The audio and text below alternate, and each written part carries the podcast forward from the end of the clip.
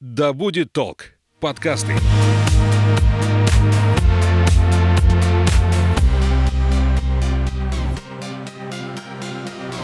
Привет, я Настя, и это подкаст «То не туда». В этом эпизоде вы узнаете о том, почему, зачем и как сестры-экологи Ольга и Елена Мироненко написали книгу «Ахилл не носил одноразовых бахил». Наливайте чай или кофе в свой многоразовый стакан и вслушивайтесь. Мы начинаем. Ольга, Елена, добрый день. Здравствуйте. Здравствуйте, Анастасия. Расскажите немного о себе. Мы сестры, мы обе экологи по образованию, и по призванию у нас есть э, свой экологический проект, называется он «Тайга», и мы видим его миссией продвижения э, любви к природе э, и бережного к ней отношения. Как у людей, так и у бизнеса. Да. Откуда у вас, у двух сестер, вообще появился интерес к изучению экологии? С чего все начиналось? Нас в школе называли Greenpeace. У нас было такое кодовое имя у обеих. Это, наверное, пошло с того, что мы все время спасали э, разных собачек, кошечек, которых мы находили у школы. Мы устраивали, мы отвози, отвозили их даже, когда надо было на операции, устраивали им жилье. Ну, в общем, все, что делают дети, когда они э, хотят как-то делать свой вклад в сохранение природы. Вот, а в детстве природа – это вот животные вокруг тебя. Э, спасали всяких птичек летом, голубей. Ну, в общем, все, все по классике. А потом мы, мы очень любили биологию, э, когда учились, э, особенно нам нравилось, когда у нас урок проходил на воздухе, на свежем. И когда мы заканчивали школу, э, у нас у обеих было желание пойти учиться дальше на биологов, но так получилось, что мы выбрали сначала другие специальности, о чем, в принципе, не жалеем, это было тоже полезно, но время и Эм, жизненная мудрость такая, она привела нас обратно к пути именно экологии. Мы поняли, что мы все равно так или иначе хотим работать э, с вот как раз э, в области заботы об окружающей среде, потому что она очень многогранна, тут очень много чего можно делать. А раз ты хочешь в этом работать, то нужно, ну, желательно получить образование, э, системно разбираться в вопросе, без этого все-таки никуда. Поэтому мы перешли от просто волонтерства к сначала вот к академическому образованию и потом начали уже плотно работать в этой сфере. Елена, есть что сказать еще в дополнение к этому ответу? Нет, нет. А это откуда-то пошло из семьи, вот эта любовь вообще к природе желание спасать животных? Мы пытались выяснить, отрефлексировать. То есть делали ли что-то такое классное родители в детстве, что у нас такая вот неистовая любовь к природе, потому что это классная практика, которую здорово было бы выявить, и, может быть, она бы помогла как бы чуть более системно на каком-то, не знаю, даже национальном уровне помогать детям быть воспитанным вот в такой же прям любви неистовой к окружающей среде, но мы пока так и не догадались до этих истоков, потому что, в принципе, родители, конечно, гордятся очень сильно тем вообще нами и тем, чем мы занимаемся, но у них вот прям такой самоотдачи в области помощи природе у них, конечно, нету. Но, тем не менее, кстати, наша мама говорит о том, что когда мы были совсем маленькие, она с нами постоянно гуляла в парке, потому что мы живем прямо напротив прекрасного парка, и она нам все время, не переставая, показывала всякие цветочки, листочки, птичек и так далее. Так что, кто знает, может быть, это сделало свой вклад. А когда вы решили, что вам нужно написать книгу? Мы э, периодически выступаем с лекциями, особенно до ковида, э, участие в различного рода мероприятиях, э, конференциях и так далее у нас было очень часто. И мы выступили как-то с лекцией. Одна из наших самых популярных лекций – это эко-привычки на каждый день э, потому что там в рамках этого, этой беседы мы собрали большое количество разных эко-привычек, которые, не все из которых супер очевидны. И э, после одной из такой лекции с нами связался, связалось издательство Эксмо, наша редактор будущее, и сказала, ребята, не хотите ли вы написать об этом книгу? Так что, собственно, книгу у нас был как раз обратный процесс. Мы не сначала задумали писать, а потом искали издательство, к нам пришло издательство, и мы сказали, отлично, давайте мы это сделаем. А, название от которого я вообще в диком восторге. Ахилл не носил одноразовый бахил. Как оно появилось? Спасибо большое за комплимент в адрес названия. Он такой ну, немного неортодоксальный, но мы специально выбрали такое яркое, броское и неординарное название для того, чтобы книга выделялась на полках. И вообще название мы, собственно, хотели подчеркнуть, что книга написана мы попытались, по крайней мере, написать ее э, не банально, не скучно, без сухих фактов, чтобы она хотя бы где-то была смешная, где-то забавная, где-то остроумная, чтобы люди получали удовольствие, читая ее. Вот. И, собственно, для того, чтобы обеспечить вот этот градус остроумия и интересных каких-то шуточек хотя бы в названиях и какой-то оригинальности, у нас был отдельный консультант по юмору. Это наша подруга, у которой прям невероятно крутое чувство юмора, и она э, вычитывала книгу в процессе написания и помогала придумывать какие-то яркие вот, там, вот эти вот названия. И когда мы писали про одно, главу про одноразовые бахилы, как раз э, она придумала это название, и редактор, увидев его, сказала, что это просто топ. Э, это самое крутое название в книге. Все просто в издательстве в диком восторге. И мы решили, ну, если это вызвало такой хайп, то мы сто процентов должны назвать так книгу. Но из названия моего подкаста тоже не всем понятно, о чем он, поэтому я думаю, вы понимаете, почему я в таком восторге от названия вашей книги. Кстати, мне очень нравится название подкаста, так что это взаимно посещение названий. А я тут добавила бы по поводу э, названия, что может быть, так не кажется, но для нас это была первая книга, мы писали ее вместе, мы писали ее... Когда к нам пришло издательство, мы, в принципе, подписались, Елена, если, не знаю, помнишь или нет, по-моему, на... за полгода мы должны были ее написать, или там что-то в этом роде. И мы потом и кровью выяснили, что книга, нормальная книга за полгода не пишется. Э, конечно, э, ее можно совершенствовать бесконечно, но минимум год на написание уходит. И когда мы писали, мы обе работали, мы э, полный день, значит, ты работаешь, потом ты приходишь домой. Вот у меня, например, э, э, я думаю, что у Лены также моя жизнь выглядела в течение там года-полутора так, что э, нет выходных, нет вечеров, потому что любое свободное время, вплоть до наступления комы ночной, ты используешь для написания, корректировки, а это бесконечный процесс. И э, именно потому, что этот процесс бесконечный, и он отнимает все, все вот эти вот э, там свободные часы, э, почему-то не до чувства юмора. То есть самим авторам, когда они пишут эту книгу, шутить уже сложно. Вот, так что именно нанять, то есть если кто-то из наших слушателей будет э, писать книгу, и, то есть э, наша рекомендация, наймите себе вот такого вот внешнего фан-консультанта, который сможет свежим взглядом смотреть на контент, э, подмечать, что вот, например, наша подруга Катя, которая это все делала, спасибо ей огромное, когда мы были просто уже вымороженные, уставшие, никакие, она нам говорила, ой, слушайте, девчонки, вот это очень круто, ну посмотрите, а вот сюда подойдет, например, вот такой вот, э, там, не знаю, смешной каламбур какой-то. Мы бы этот каламбур никогда в жизни не увидели, не потому что мы не можем, а просто потому что мы устали, и мы смотрим, э, ну, как бы, мы немного зашоренным взглядом смотрим, потому что мы создаем вот этот вот э, технический, грубо говоря, контент. Так что это была отличная коллаборация, мы ей супер довольны. Ой, не туда.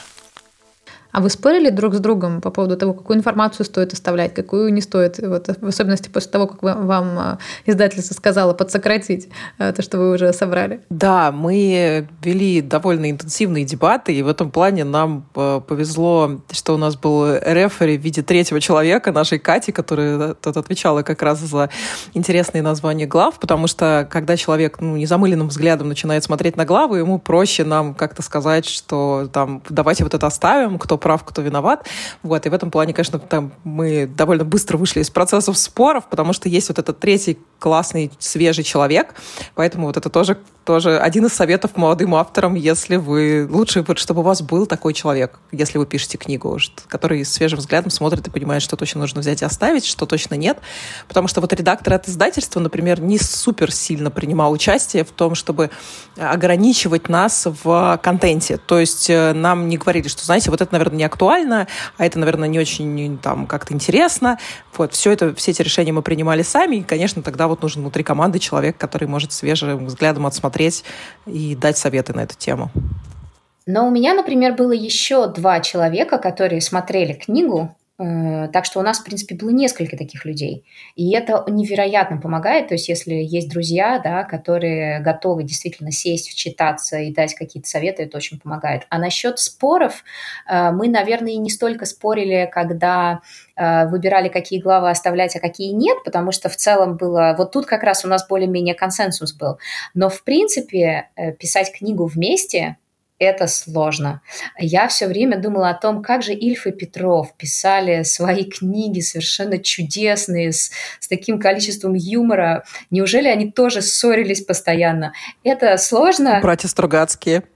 Да, братья Стругацкие, такие, да, есть, есть такие примеры. Надеюсь, что, э, что у них происходил процесс по-другому, хотя я предполагаю, что нет. Я думаю, что, в принципе, создавать какой-то совместный труд вместе – это всегда потенциально конфликтная ситуация, но мы супер рады, что мы смогли конструктивно ее, конструктивное русло ее направить. Просто, да, будьте готовы, если вы пишете в соавторстве, что это процесс не всегда простой. Ой, не туда. Я думаю, что нас могут послушать не только те, кто э, хочет стать экологичными, но по названию подкаста могут выйти просто на историю о создании книги. Поделитесь своими советами уже как люди, которые прошли через это, э, с чего стоит начать и как вообще выстроить свою работу, чтобы просто не э, убрать это все куда-нибудь в стол и не, или не сохранить просто документ э, вордовский где-нибудь глубоко в своем компьютере. Я, я сразу хотела бы начать с первого совета. Первый совет — это подумайте, точно ли вам это нужно. Точно ли вы хотите написать книгу? Вы уверены, что вы хотите написать ее э, для чего? Ну, то есть выявите мотивацию. Это очень важная история, на самом деле. Вот спустя год или полтора, как вышла наша книга, и спустя три года, как мы начали ее писать, а, стало понятно, что вот эта история про реальную мотивацию, зачем ты пишешь книгу, она основополагающая. Потому что если э, есть иллюзия, например, что можно на этом как-то заработать, то э, эту иллюзию надо мгновенно отбросить. В России не зарабатывают на книгах. В России не зарабатывают на, книги, да, на книгах даже э, топовые авторы, которые пишут там нон-фикшн, какую-то науч-поп, которые продаются десятками тысяч тиражей. Вот вот, они тоже ничего практически за это не получают. То есть э, вы посмеетесь, на самом деле, когда узнаете, какие гонорары у авторов. Это никогда себя не окупит. Никогда. Вот. Книга — это классная история про экспертность, э, про то, чтобы раскачивать свою экспертность в сообществе, и то есть э, для личного бренда. Вот. Но иногда это не стоит тех усилий, которые вы в это вложите, потому что это практически то же самое, что мне, ну, не то чтобы у меня есть опыт в этом, но мне кажется, это практически то же самое, что родить ребенка. И и начать его воспитывать хорошенько так. Мне понравилась просто реакция Ольги, когда речь зашла про заработок. В целом выражение лица и улыбка э, объяснила всю ситуацию. Но тут, мне кажется, это было бы субъективно, потому что у всех разный охват. Например, э, наша книга э, «Нам повезло». Ну, то есть я от себя сейчас добавлю совет и э, выбирать издательство, да, с которым вы будете работать. Это очень важно, потому что от того, насколько вы успешно выберете издательство, зависит, ну, в принципе, все. Э, зависит и то, как пройдет для вас процесс работы над вашей книгой и э, ее дальнейшая судьба, соответственно, ваше вот э, ощущение некого морального такого удовлетворения, да, потому что уже речь шла о том, что финансового никакой отдачи от этого не будет, это ваша инвестиция. Опять же, я не знаю, как обстоит, как обстоят дела у авторов художественной литературы, да, которые хорошо продаются, но вот в нон-фикшене действительно, видимо, тенденция такова, тем более, если вы, как и мы, не очень известный э, в, в обществе человек, да, у нас нам повезло с тем, что наше издательство оно обеспечило наличие книги во всех э, крупных городах, то есть в основных книжных магазинах, э, магазинах всех крупных городов. А, там до Урала абсолютно точно. Не знаю, как дела обстоят за Уралом, надо будет узнать. А, но и тем не менее, при том, что наша книга есть э, в, в, в основных книжных, цифры, конечно, достаточно печальные. Цифры в плане денег? Да, в плане денег, конечно. Не могу не спросить про экологичность самой идеи создания печатной книги. А как вы с этой мыслью э, мирились, с тем, что э, книга бумажная?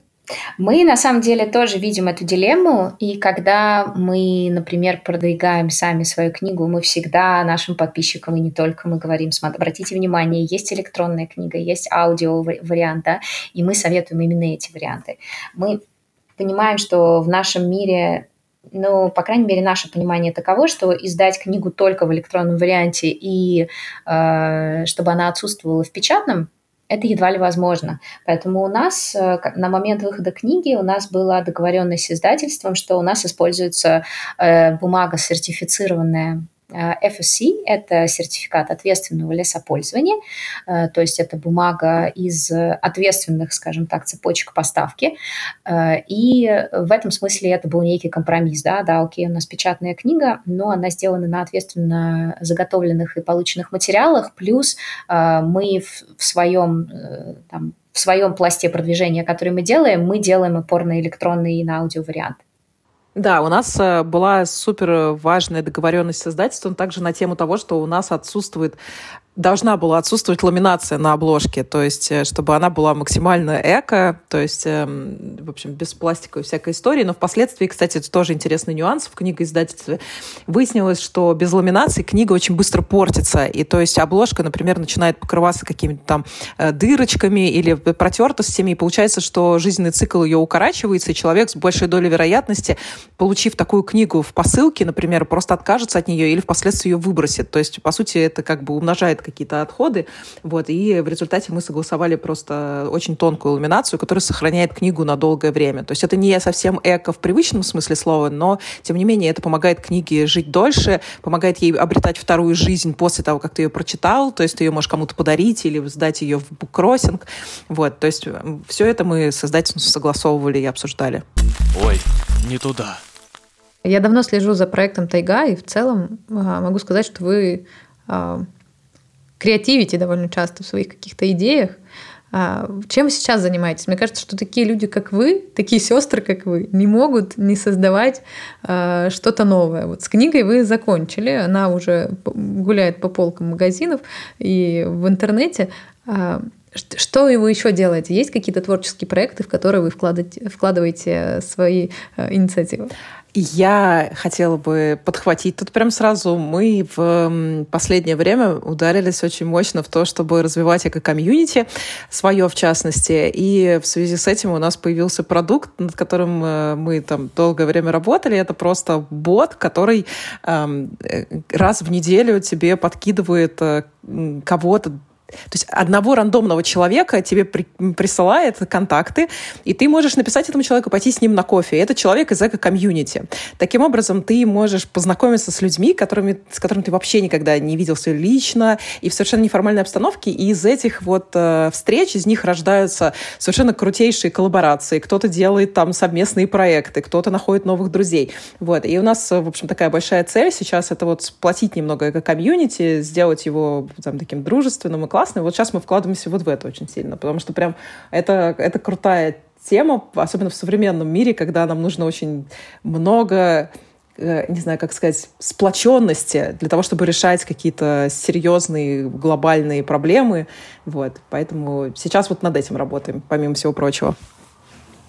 А, кстати, у нас раньше до ковида был, э, как мне кажется, офигенный проект. Я его очень любила. Это был экологический лекторий, который мы, э, по-моему, мы сеанса три провели или четыре, я уже не помню, до ковида. И состоял он в том, что мы берем э, какой-то документальный фильм на определенную экологическую проблему. Вот у нас был показ фильма про пчел. Это был самый огненный наш сеанс. У нас был показ фильма про электронные, про как e-waste, как это у нас называется? Отходы. Сейчас, секунду. Как у нас Электронный мусор. Электронный мусор, мы так говорим? Да, да. Настя. А, ну да, окей. А, у нас был, значит, показ про электронный мусор. А, и еще несколько. И потом случился ковид, и э, э, так, мероприятия, они отпали очень надолго. Но идея была в том, что мы берем, мы показываем кино, мы зовем эксперта в этой сфере. Кино у нас переводят волонтеры, там люди, наши подписчики, которым показалось, что это классная идея, и они делают субтитры. И, в общем, мы все собираемся, смотрим, и потом обсуждаем, в принципе, саму проблему с экспертом. Вот, так что в плане креатива это, конечно, было, мне кажется, очень здорово, только вот недолгая жизнь была у этого проекта. А еще помимо вот эко-комьюнити у нас э, игровое направление, э, что интересно, оно так хорошо развивается. Мы сделали свою настолку по эко-привычкам. То есть, грубо говоря, эко-привычки можно изучить по книге, а можно взять настолку, а можно как бы и то, и то попробовать и посмотреть, что проще усваивается. Э, и э, также мы делали игры, мы делаем и продолжаем делать игры для компаний. К нам периодически приходят компании, которые хотят сделать, например, какой-то корпоративный сувенир, или они хотят для своих сотрудников что-то сделать, или они готовятся к мероприятию и хотят игру, да. Могут быть разные совершенно форматы. Так что вот игровое направление, оно у нас постоянно активно, и мы этому тоже очень рады. А в финале своих подкастов я обычно спрашиваю про привычки как раз которые есть у моих гостей. Но поскольку вся ваша книга, она как раз посвящена э, этой теме, э, у вас я хочу спросить топ-3 самых полезных совета от каждой, то есть всего 6 советов, э, которые, на ваш взгляд, из книги самые удачные и, наверное, самые применимые к жизни на начальном этапе перехода на зеленую сторону. Нужна одна минутка, чтобы выбрать. Тут столько всего важного. Для тех, кто нас только слышит, расскажу, что сейчас происходит. Э, Ольга взяла в руки книгу, чтобы заглянуть в содержание. Елена делает то же самое, чтобы выбрать самое интересное.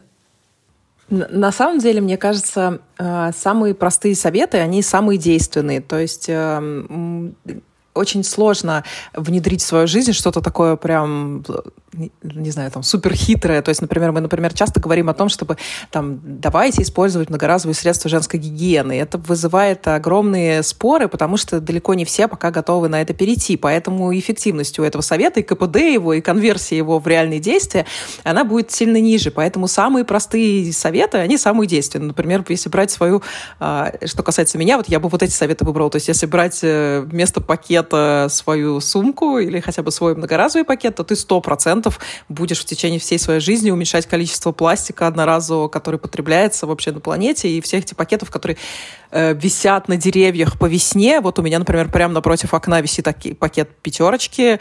Даже не знаю, как его снять оттуда и прекратить это видеть. Вот. И в том числе, например, мне очень нравится совет про покупать локальные и сезонные. То есть это в плане продуктов питания. То есть если ты покупаешь то, что произрастает рядом с тобой, и оно обычно в меньшей упаковке, оно обычно меньшим количеством там, химических веществ обработано, и покупая эти продукты, ты поддерживаешь локального производителя, а не какого-то там китайского фермера, который выращивает для тебя чеснок, который, откровенно говоря, практически безвкусен. Вот, то есть вот это я очень люблю, эту концепцию локальная и сезонная. Вот, и третий совет, это, наверное, э, ну, одна из моих любимых, это просто банально можно брать многоразовую бутылку для воды с собой. То есть я, например, просто жить без нее не могу, вообще не понимаю, как люди обходятся без этого. Вот, то есть как они одноразовые эти бутылки постоянно покупают.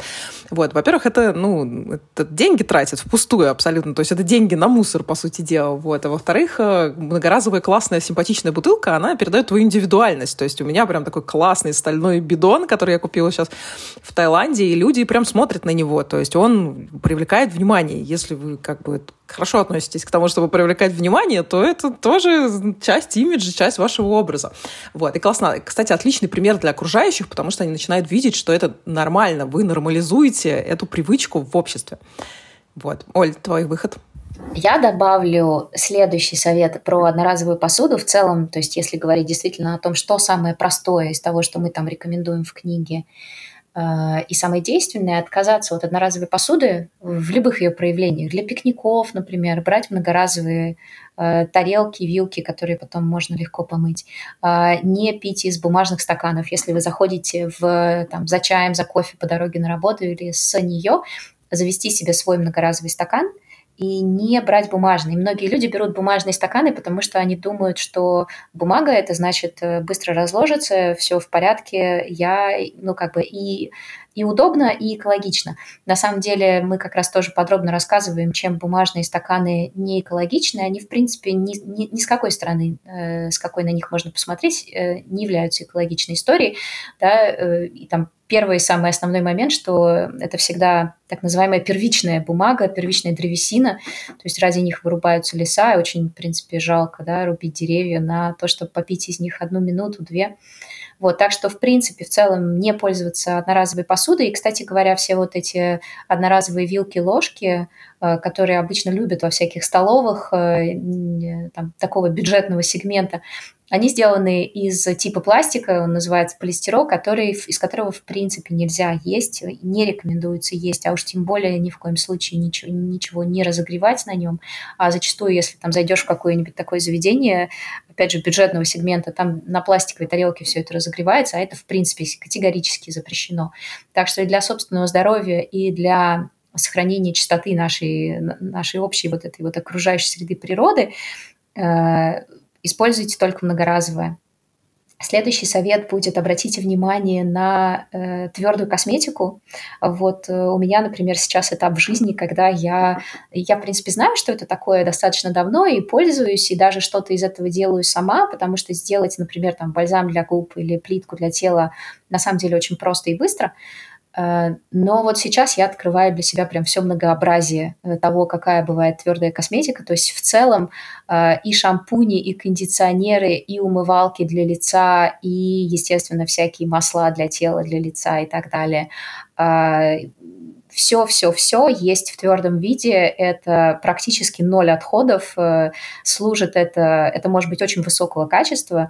Не так давно я начала а, обращать внимание на состав э, косметических средств ходовых, и, честно говоря, сделала для себя большое открытие, насколько невероятно токсичные средства мне попадаются. То есть я проверяю их на сайте, сейчас много приложений и сайтов, где можно вбить состав, и э, тебе система просто скажет, есть ли там какие-то нежелательные нежелательные, а тем более совсем нежелательные компоненты или нет. И вот моим таким шоком было, что даже в дорогой а, действительно дорогой косметике, кремах, лосьонах, э, умывалках и так далее можно найти то, чем ты не захочешь умываться и наносить себе это на кожу. Поэтому в твердой косметике э, в основном, в подавляющем большинстве случаев, состав будет гораздо более благостный. Так что это, опять же, совет, который он э, такой выигрышный с обеих точек зрения. И для планеты с точки зрения ноль отходов, и для вас эм, да, с точки зрения заботы о здоровье. И э, третий совет – это влажные салфетки.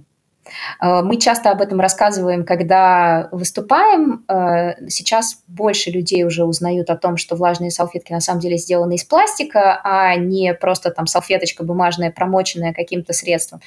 Но, тем не менее, знают об этом не все рекомендация была бы не пользоваться влажными салфетками в принципе, потому что это пластик, потому что он не разложится. Мы часто можем зайти в лес, где на каждом кусте висят не разложившиеся и неизвестно сколько там э, остающиеся вот эти вот пластиковые салфетки. Люди просто их бросают, думая, что, как обычная бумажная салфетка, они скоро исчезнут. Но, в общем, это не так. Э, есть целые города, которые запретили влажные салфетки, потому что у них были проблемы с канализацией и, и с реками и так далее. Так что влажные салфетки – это прям не экологичная история. Плюс, кстати, они тоже… Есть вопрос, насколько они полезны для здоровья, потому что есть исследования, где э, говорится о том, что пропитка в этих салфеток, она часто вызывает аллергические реакции на коже. Так что, в общем, есть всегда выходы, как ими можно не пользоваться. Мы рекомендуем предпочитать их. Елена, Ольга, спасибо вам огромное за нашу беседу. Очень приятно не только следить за вами в онлайн-формате, но и познакомиться с вами лично, еще и пообщаться, и записать подкаст, и вообще поговорить о том, как создавалась ваша книга с прекрасным названием «Ахилл не носил одноразовый бахил».